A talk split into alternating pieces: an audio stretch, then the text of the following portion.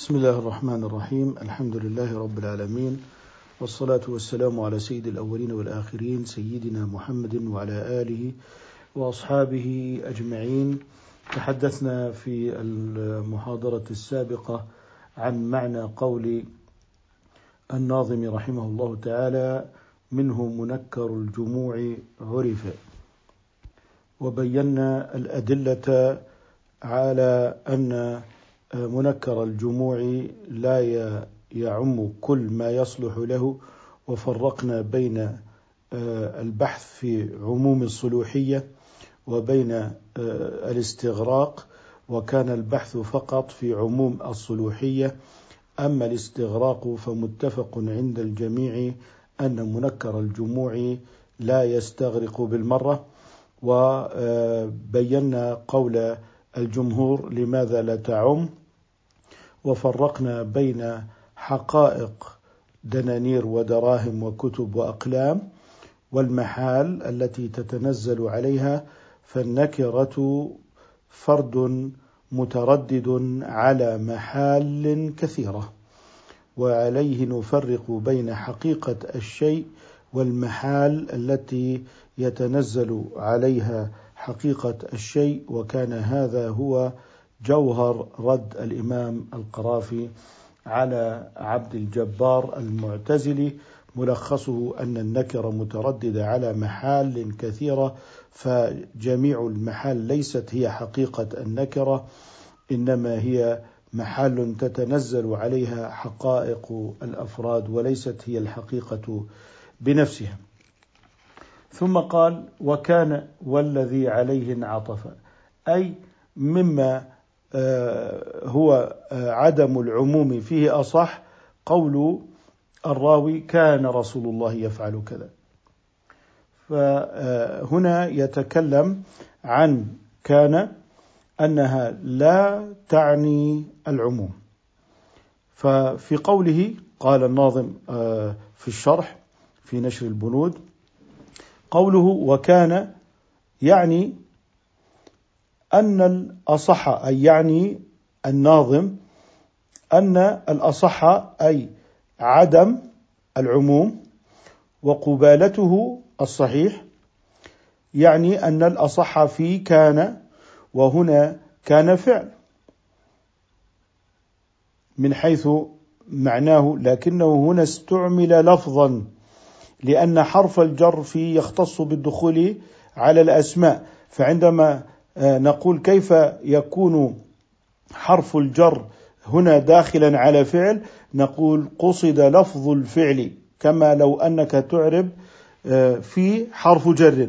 فهنا في مبتدا وليست حرفا. لماذا؟ لأنه قصد لفظها.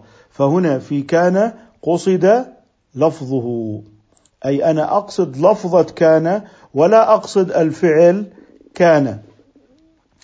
اذا قوله الضمير يعود على الناظم كان يعني وهو الناظم أن الأصح في كان كان قصد لفظها في الإثبات أي عندما تكون مثبتة.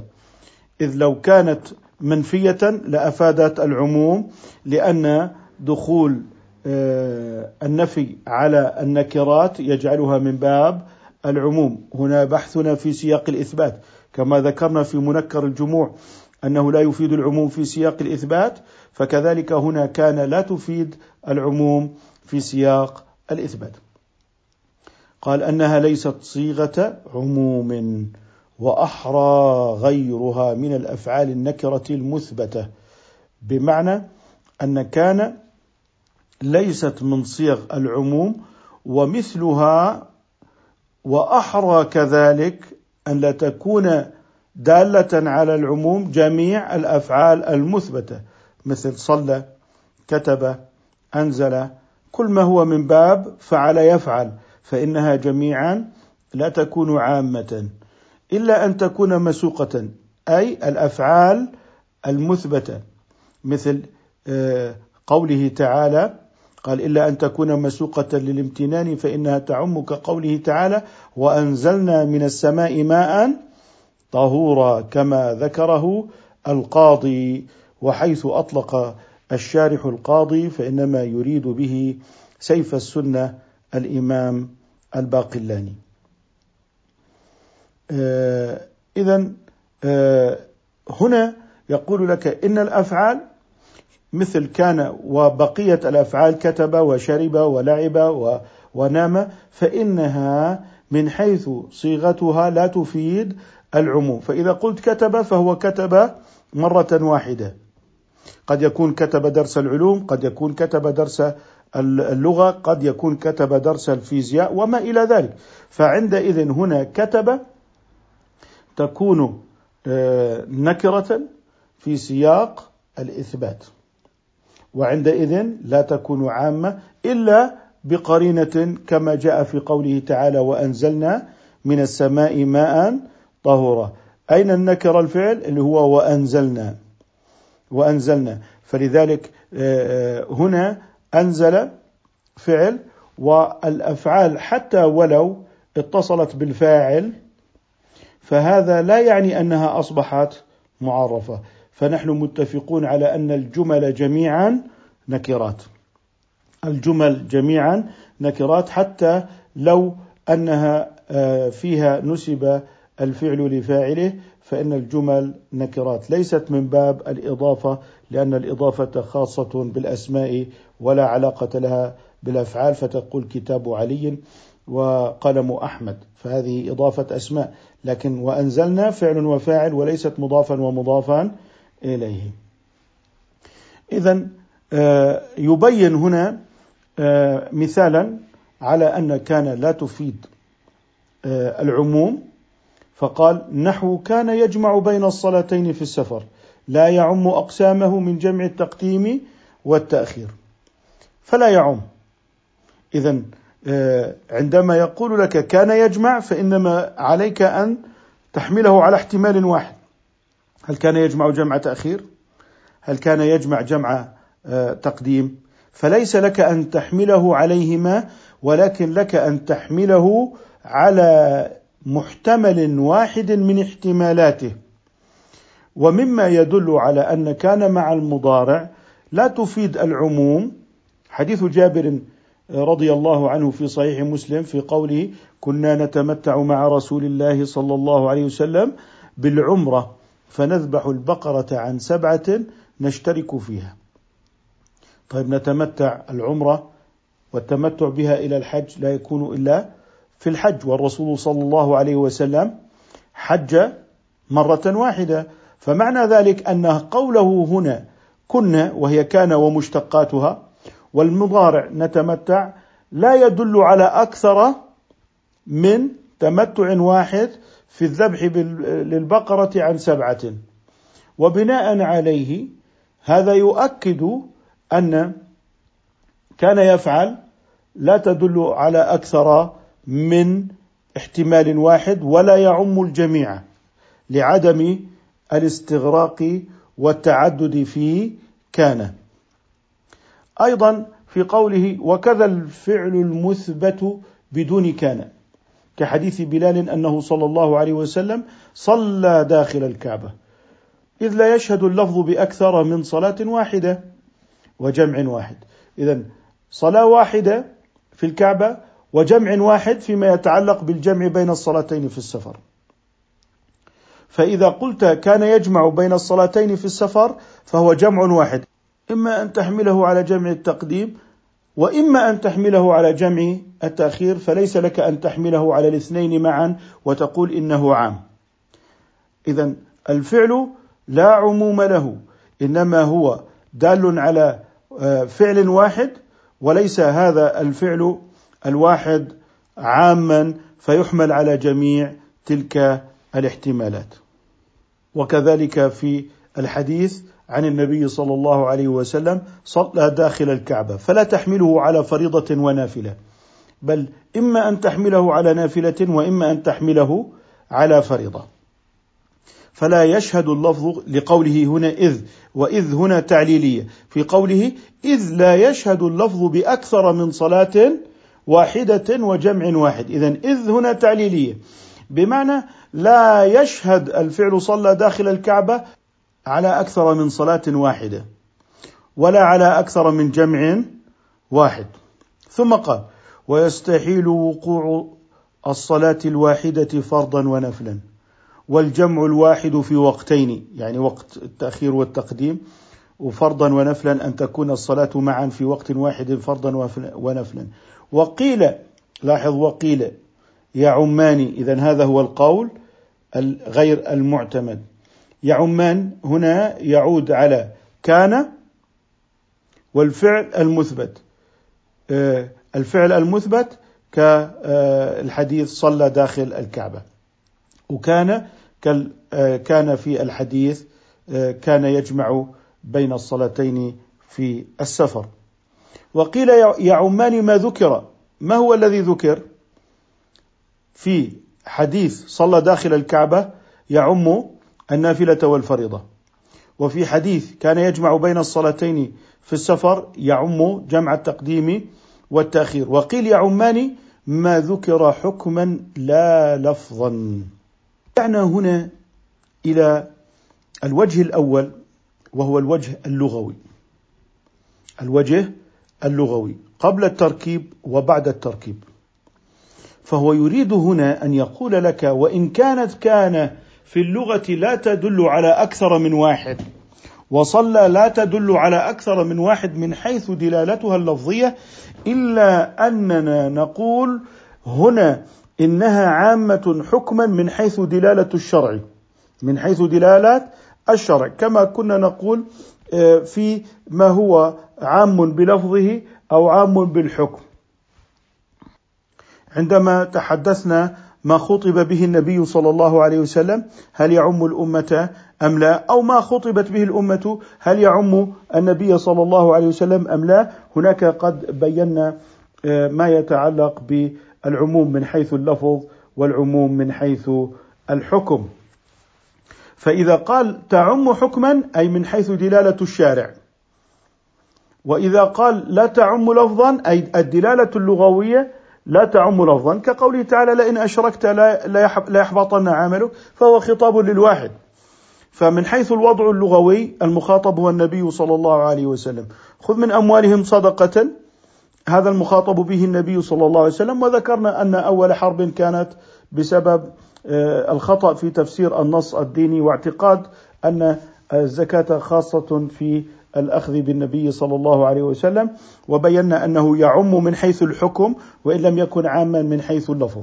اذا خذ من أموالهم صدقة عمت من حيث الحكم ولم تعم من حيث آه، اللفظ. هنا يريد أن يبين أن يقول لك آه، أنت بحثت في كان وصلى من حيث هي أفعال ونكرات في سياق الإثبات وهي لا تعم. هذا من حيث دلالة الوضع صحيح. لكنني أريد أن أقول لك إن هذه تعم من حيث الحكم وبعد التركيب ودلالة الشرع. طيب لماذا قال ذلك؟ قال وقيل يا عماني ما ذكر أي ما ذكر من أنه جمع أكثر من جمع تأخير وتقديم وأنه صلى نافلة وفريضة. يعمان ما ذكر حكما لا لفظا إذ ليس اللفظ نصا ولا ظاهرا في تناول ما ذكر دفعة. فيقول هنا إن صلى داخل الكعبة وكان يجمع أسلم لك بأنه لا يتناول صلاتين في الكعبة ولا يتناول جمع تقديم وتأخير فهو لا يدل على هذا لا بدلالة النص الذي هو غير محتمل ولا بدلالة الظاهر الذي هو محتمل لمعنى راجح. لكنه لما صدق. أي لكنه أي كان وصلى اللي هو الفعل المثبت وكان لما صدق أي لما صدق الفعل المثبت وكان بكل منهما أي كان صدقت هي في قوله كان يجمع بين الصلاتين بمعنى أن كان هنا احتملت آه، جمع التقديم واحتملت جمع التأخير. وصلى احتملت النافلة والفريضة. هذا معنى قوله في آه، لما صدق بكل منهما أي لما صدق الفعل المثبت وكان بكل منهما أي صدقت كان آه، بالجمع للتقديم والجمع للتأخير وصلى داخل الكعبة فهي محتملة للفريضة ومحتملة للنافلة. إذا لكنه لما صدق بكل منهما واحتمله أي احتمل كل منهما الفرض والنافلة وجمع التقديم والتأخير أثبت الحكم لهما جميعا.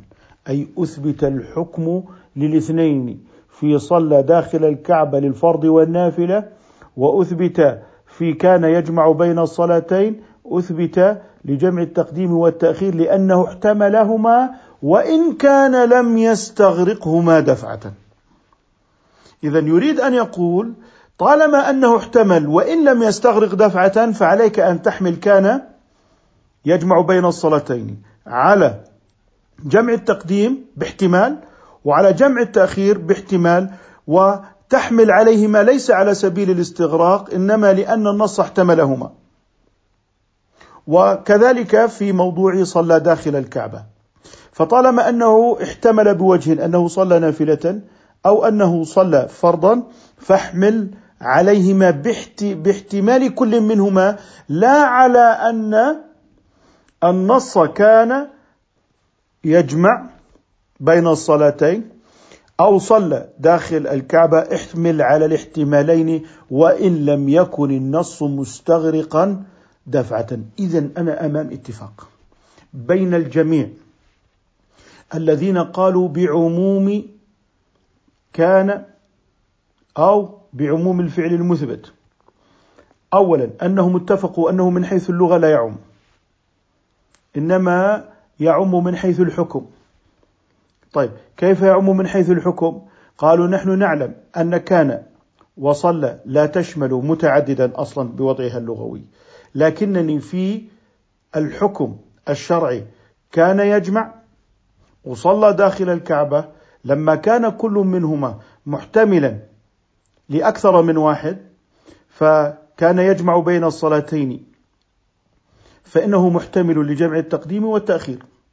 وصلى داخل الكعبة محتمل للفريضة والنافلة فإنني سأحمل على جميع الاحتمالات وإن كنا جميعا متفقين على أن الوضع اللغوي لا يجعل من كان والفعل المثبت عاما أبدا. فنحن متفقون على هذا من حيث إن كان والفعل المثبت وكان في سياق الإثبات أنها لا تعم من حيث وضعها لكننا عممنا من حيث الحكم لا من حيث اللفظ. وحملنا على الاحتمالات وليس على اعتبار أن هذه الاحتمالات هي من أفراد العام. وبناء عليه اتضح لنا محل الاتفاق أن كان والفعل المثبت في سياق آه، جميعا في سياق الإثبات هذه لا تعم من حيث اللفظ ولا تعم من حيث الحكم على القول المعتمد وعلى قول غير غير المعتمد إنها تعم من حيث الحكم لا باعتبار أنها مستغرقة للاحتمالات إنما باعتبار أن هذه المحتملات يعمل بها من حيث دلالة الحكم لا من حيث الاستغراق. بعد أن انتهوا من الحديث عن كان في دلالتها على العموم سواء كانت كان وحدها أو مع المضارع انتقل للحديث عن إفادة كان مع المضارع التكرار. والتكرار غير العموم. العموم شمول أفراد. التكرار ملاحظة الأزمان. تعدد الأزمان. اذا نفرق بين العموم أن العموم آه، اللي هو عموم أفراد آه، الصالحة لهذا العام. بصرف النظر عن الزمان وقلنا إن دلالة العام على أفراده دلالة مطابقة أما من حيث الدلالة على الزمان فهي دلالة لزوم كما قلنا في آه، شرح البيت السابق ويلزم العموم في الزمان والحال للأفراد والمكان وهناك بحثناه بحثا طويلا. اذا هنا بدأ يتحدث عن التكرار ولم يتحدث عن عموم الأفراد فقد انتهى منه أن المعتمد في كان والفعل المضارع أنها لا تعم. الآن بدأ آه، الحديث عن إفادة كان والمضارع التكرار. فقال وهل تفيد كان مع المضارع التكرار لغة؟ بمعنى من حيث الوضع اللغوي وهو قول القاضي. وحيث أطلق القاضي فهو سيف السنة الباقلاني. وظاهر كلام ابن الحاجب. إذا قال ابن الحاجب في ظاهر قوله وقول القاضي الصريح أن كان مع المضارع تفيد التكرار من جهة اللغة أو تفيده عرفا يعني من جهة الشارع من جهة الشارع أو من جهة العرف اللغوي لقوم معينين أو تفيده عرفا لا لغة وهو عن عبد الجبار المعتزلي أو لا تفيده لغة ولا عرفا وظاهر كلام المحصول اختياره أي أنها لا تفيد التكرار لا لغة ولا عرفا. قال وظاهر كلام المحصول اختياره أقوال. أقوال خبر لمبتدأ محذوف تقديره هذه أقوال إذا في موضوع إفادة كان إذا دخلت على المضارع التكرار الأول مستفاد من جهة اللغة وهو قول القاضي وظاهر كلام ابن الحاجب. أنها لا أنها لا تفيده من حيث اللغة ولكنها تفيده من حيث العرف وهو قول عبد الجبار المعتزلي. وأما ظاهر قول الإمام الرازي في المحصول أنها لا تفيد مع المضارع أنها أي كان مع المضارع لا تفيد العموم لغة ولا عرفا وسبق أن بينا كلام آه، الصحابي الجليل جابر رضي الله عنه في قوله كنا نتمتع مع رسول الله صلى الله عليه وسلم. اذا القول الأول قول القاضي وابن الحاجب أن كان مع المضارع تفيد التكرار لغة. القول الثاني لا تفيده لغة ولكنها تفيده عرفا وهو قول القاضي عبد الجبار. لا تفيده لغة ولا عرفا ظاهر كلام الإمام الرازي في المحصول. هذه أقوال. وانتقل للحديث إلى تحقيق الكمال ابن الهمام ووافقه في ذلك السعد التفتازاني في كان مع ما اتصل بها من المضارع. فقال والتحقيق عند الكمال ابن الهمام وفاقا لسعد الدين التفتازاني أن المفيد للاستمرار لفظ المضارع. وكان للدلالة على مضي ذلك المعنى. إذا كان والمضارع لا تفيد التكرار إنما هي تفيد تكرار في واقع ماض. وقد مضى. كان يفعل واقع مضى. وعليه فإن آه سعد التفتازاني. وتحقيق الكمال يريدان أن يقولا لنا فيما ينقله آه، في النشر إن كان مع المضارع إنما هي حكاية تكرار حدث في الماضي. وأن آه، المضارع يدل على استمرار وكان تدل على ماضي. مثل لم يأكل لم يشرب. يأكل تفيد الاستمرار. إذا دخلت عليه لم فإن هذا يعني أنها قد محضت الاستمرار للماضي. وعليه هنا كان تنقل الاستمرار إلى الماضي فيصبح عندئذ حكاية استمرار وقع في الماضي. هذا من حيث التكرار. ثم قال الشارح والتكرار غير العموم لأن العموم في الأنواع وغاية ما يفيد التكرار العموم في الأزمان. اذا أفراد التكرار الأزمان أفراد العموم الأنواع. وليس الكلام فيه أي ليس الكلام في التكرار بل في عموم الفعل لأقسامه. بل في عموم الفعل لأقسامه. ما أقسام الفعل؟ أقسام الفعل ماضي ومضارع وأمر. فيدل الفعل بالتضمن على الزمان والحدث في الماضي. ويدل المضارع على الزمن في الحاضر والحدث في الحاضر. ويدل الأمر بالتضمن على زمن مستقبل وعلى حدث في المستقبل. إذا الفعل ما دل على حدث وزمن فيدل الفعل على الحدث والزمن بالتضمن. فأكل تدل على زمن ماض وحدث الأكل في الماضي. يأكل تدل على حدوث الأكل في زمن حاضر. كل تدل على حدوث الأكل في زمن مقبل. إذا هذه هي أقسام آه، الفعل. الماضي والمضارع والأمر. ولماذا سميناه مضارعا؟ لأنه يشبه اسم الفاعل آكل. فآكل تدل على حدث قام بذات من أكل. وهو وصف باق له كالسارق والشارب والضارب وإن انتهى الضرب في الماضي. ففي قوله تعالى والسارق والسارقة فاقطعوا أيديهما فقد حدثت السرقة في الماضي. لكن اسم الفاعل يدل على ذات ما زالت موصوفة بهذا الوصف وهو السارق. لذلك يقطع بوصفه سارقا وإن كانت السرقة قد انتهت في الماضي فوصف السارق مفيد للاستمرار للاتصاف بهذه الصفة وإن كان حدث السرقة قد انتهى في الماضي. لكن وصفه بالسرقة باق له ومستمر معه على سبيل الوصف. ولما كان الفعل المضارع يفيد الاستمرار فقد شابه الاسم. فقد شابهه في المعنى. فالمضارع مفيد للاستمرار واسم الفاعل مفيد للاستمرار. فسميناه مضارعا لأنه يضارع اسم الفاعل في معناه من حيث استمرار الوصف به.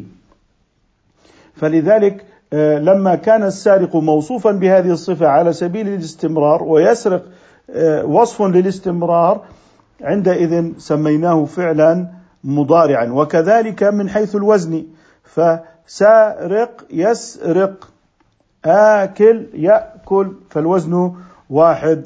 فلما شابه آه، آه، الفعل المضارع الاسم في الدلالة في المعنى والوزن أعرب الفعل المضارع.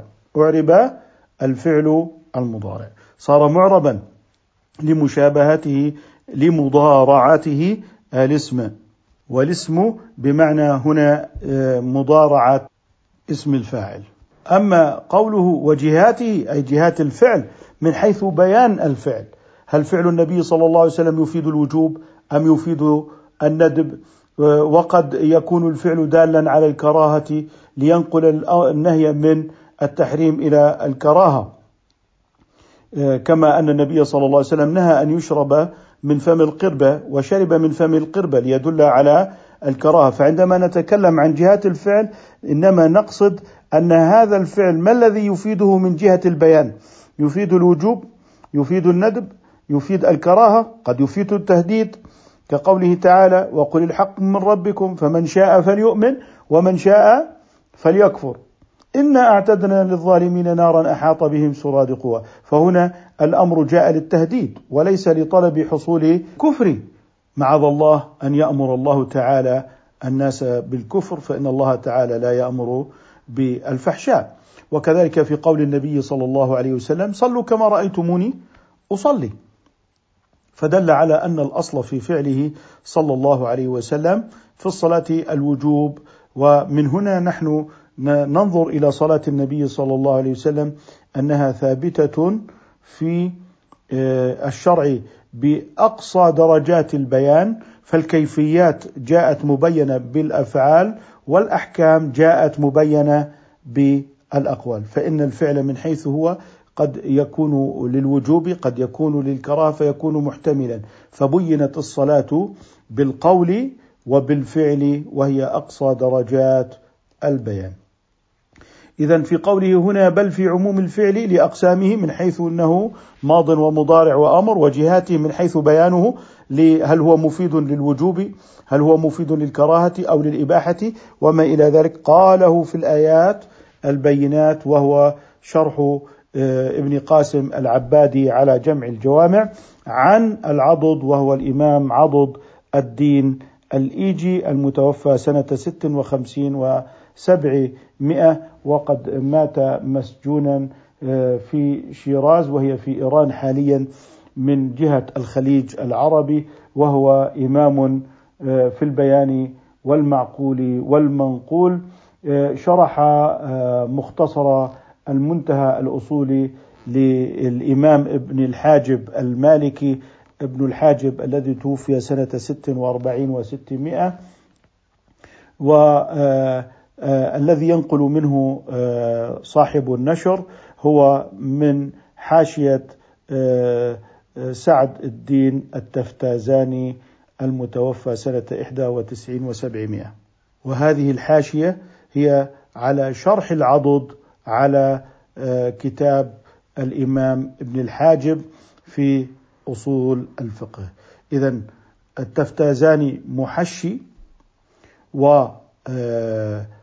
والعضد شارح وصاحب المتن ونسميه الماتن وهو ابن الحاجب في مختصره الأصولي وابن الحاجب له أيضا مختصر فرعي استفاد منه الشيخ خليل في مختصره فقد كان معتمدا على مختصر ابن الحاجب الفرعي.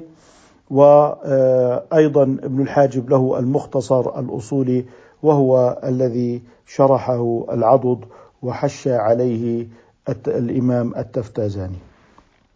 نأتي إلى القسم الأخير من البيت في قوله والذي عليه انعطف. يعني يريد أن يقول لك إن المعطوف على العام لا يكون عاما إن المعطوف على العام لا يكون عاما فقال الشارح رحمه الله قوله أي قول الناظم والذي عليه انعطف يعني أن الأصح في الذي عطف على العام عدم العموم.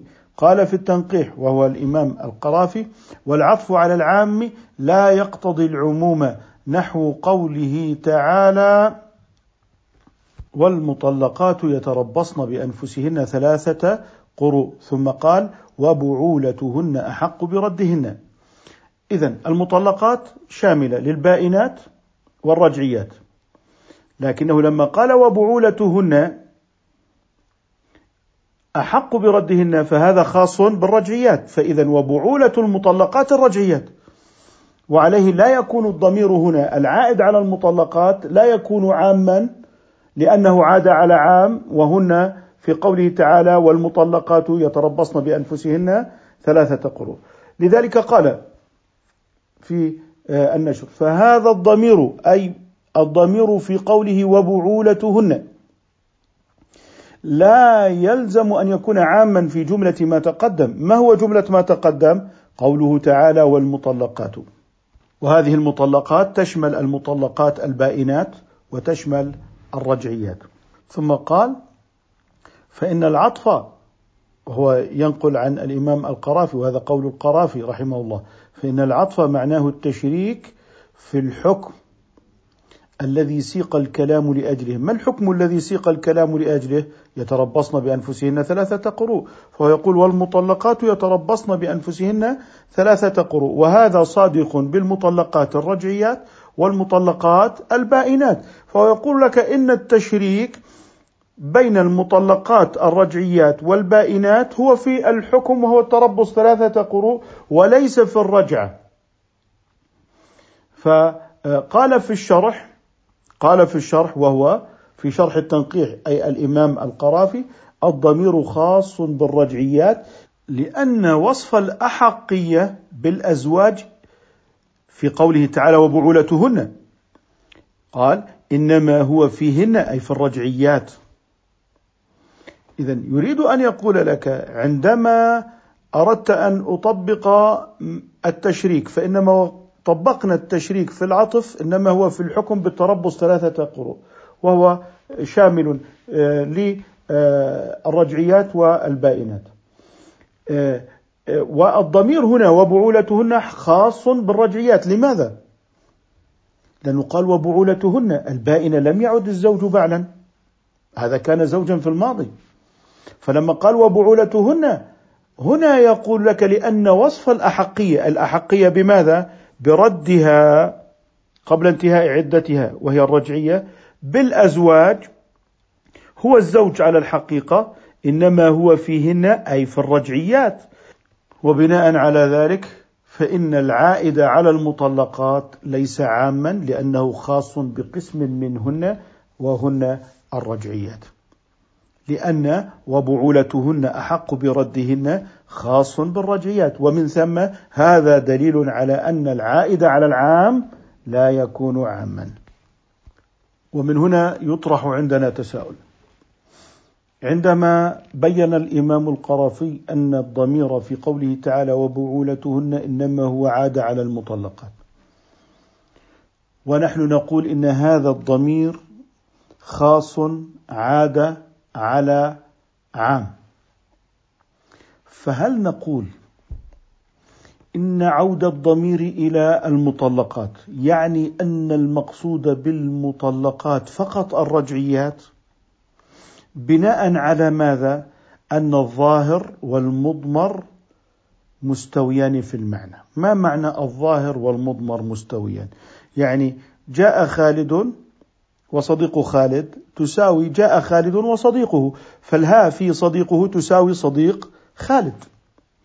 فإذا قلنا إن الخاص أي الضمير الخاص العائد على لفظ عام يجعل ذلك العام مرادا به الخصوص الذي يساوي الضمير حتى نستقيم مع القاعدة إن الظاهر يساوي المضمر في المعنى. وإن كان هناك قصد بلاغي في موضوع إقامة المظهر مقام المظهر أو مضمر مثلا أو العكس. اذا يقول لك لقد عاد الخاص هنا وهو الضمير على عام فهل أحمل المطلقات في قوله تعالى والمطلقات يتربصن أحمله على خصوص الرجعيات بناء على أن الظاهر والمضمر مستويان في المعنى. هذا معنى قوله لأن القاعدة استواء الظاهر والمضمر في المعنى. جاء آه، خالد آه، وصديق خالد تساوي جاء خالد وصديقه. اذا خالد في صديق خالد تساوي صديقه. أو يحمل الظاهر على عمومه فنجعل المطلقات شاملة للبائنات وشاملة للرجعيات. لماذا؟ قال لأن صيغته صيغة عموم والضمير على الخصوص. فنحافظ على صيغة العموم فتشمل المطلقات آه، البائنات والرجعيات. لانعقاد الإجماع على استواء الزوج والأجنبي في البائن أي بناء على أن الزوج إذا بانت الزوجة صار كالأجنبي فتكون المطلقات شاملة للرجعيات والبائنات فالرجعية إذا بانت لم يحل لزوجها أن يراجعها. فتفيد الآية في معناها أنه بعد انتهاء عدة الرجعية يكون الزوج الذي كانت زوجته رجعيه أصبحت بائنة فلا يحق لكما أن تراجعوا. فيكون عندي البائنة بالثلاث مرة واحدة وقد طلقت وهناك رجعيه وفي جميع الأحوال إذا كانت الرجعيه انتهت عدتها ولم يراجع الزوج كانت كالبائن. إيه، يستمر هنا الإمام القرافي بقوله وإذا كان ضمير ضمير العام خاصا. هل يتعين أن يكون المراد بالعموم الأول ما أريد بالضمير فقط؟ لأن القاعدة استواء الظاهر والمضمر في المعنى كما بينا كما بينا هنا بالشرح. أو يحمل الظاهر على عمومه أي المطلقات تبقى عامة لأن صيغته اللي هو المطلقات عموم. والضمير على الخصوص لانعقاد الإجماع على استواء الزوج والأجنبي في البائن. ثم قال أي القرافي هذا هو الصحيح. وهو حمل المطلقات على البائن والرجعية لأن الأصل عدم التخصيص. قال لأن الأصل عدم التخصيص. فلا يكون الظاهر وهو في المثال هنا قوله هو المطلقات الشاملة للرجعيات والبائنات. فلا يكون الظاهر خاصا ولا المضمر عاما. فيريد أن يقول لك اجعل الضمير خاصا واجعل الظاهر عاما وعود الضمير على أحد مفردات العام اللي هو المطلقات لا يخصصه بل يبقى أيضا على عمومه لماذا؟ لأن الأصل عدم التخصيص وهذا الضمير عاد على بعض العام فيبقى العام على عمومه بالنسبة لقوله تعالى والمطلقات فتبقى شاملة للبائنة وللرجعية. انتهى كلام القرافي هنا ثم قال في النشر وقالت الحنفية إيه، إن العطف على العام يوجب العموم في المعطوف لوجوب مشاركة المعطوف عليه المعطوف عليه وللمعطوف في الحكم وصفته قلنا في الصفة ممنوع. توضيح ذلك ما لو قلنا حاكم خالدا قائما وسعيدا. الحكم هو حاكم المحكوم عليه خالدا. قائما أي حاكم خالدا قائما. طب وسعيدا؟ هل نكرر سعيدا بمعنى قائما؟ فنقول حاكم خالدا قائما وسعيدا قائما. هذا هو البحث. هل يقتضي التشريك في الحكم؟ نعم بالاتفاق يقتضي التشريك في الحكم. فقولنا حاكم خالدا قائما وحاكم سعيدا. لكن هل يعني ذلك أننا نشرك مع الحكم الوصف؟ فنقول حاكم خالدا قائما وسعيدا فنقدر بعد سعيدا أيضا قائما. فالحكم هو احكم ويعم خالدا وسعيدا ولكن هل تعم صفة القيام خالدا وسعيدا فيوصف سعيدا بأنه لابد أن يحاكم قائما كما هو مصرح في خالد. الجمهور الصفة لا تعم. فإذا قلت حاكم خالدا قائما وسعيدا فعندئذ سعيدا قد يحاكم جالسا.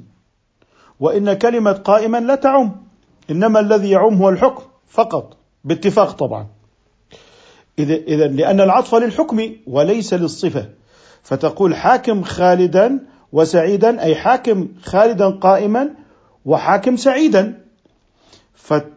فالعطف لتشريك الحكم وليس للتشريك في الأوصاف. إذا كما نقول لأن العطف للحكم فقط دون صفة المحكوم عليه. وهنا أريد أن أمثل بهذا المثال. وهو قول النبي صلى الله عليه وسلم لا يقتل مسلم بكافر ولا ذو عهد في عهده.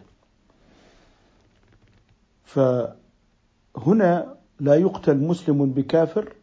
قال الجمهور بأن المسلم إذا قتل كافرا ولو ذميا فإنه لا يقتل به.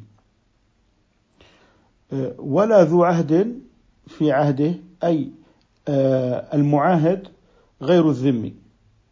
بمعنى آه، هناك من هو ذمي في رعاية المسلمين ويعيش معهم وهناك دار المعاهدة معاهدات المسلمين مع أقوام آخرين وهناك دار الحرب التي فيها المحاربون. انتهى الجمهور قالوا لا يقتل مسلم بكافر ولا ذو عهد في عهده فلا يجوز قتل آه، المعاهد آه، الذي ما زال عهده قائما. الآن قال الحنفية إن في هذا الحديث تقدير عموم لا يقتل مسلم بكافر فكافر هنا تشمل المحارب وصف. كافر محارب بكافر ذمي بكافر بكافر معاهد. إذا هنا عموم أوصاف. إذا قدر الحنفية هنا عموما في الأوصاف أي لا يقتل مسلم بكافر محارب لا يقتل مسلم بذمي ولا يقتل مسلم بكافر معاهد.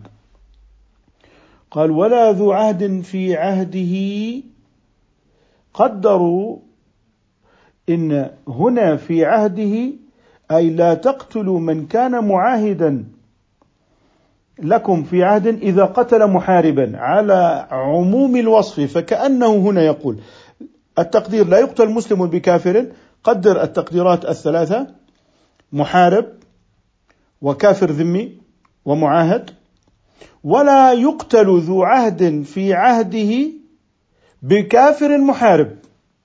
فقدروا على أن العطف يكون لعدم القتل وصفة الكافر على أنه محارب.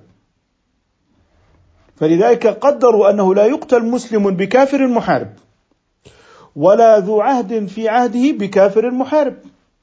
وبناء عليه جعلوا هذا التقدير أن قوله لا يقتل مسلم بكافر وفي قوله تعالى وكتبنا عليهم فيها أن النفس بالنفس فنفوس الناس واحدة سواء كان ذميا أو كان مسلما فعندهم يقتل المسلم بالذمي عند الحنفية لقوله تعالى وكتبنا عليهم فيها أن النفس بالنفس سواء كانت نفس ذمي أو نفس مسلم.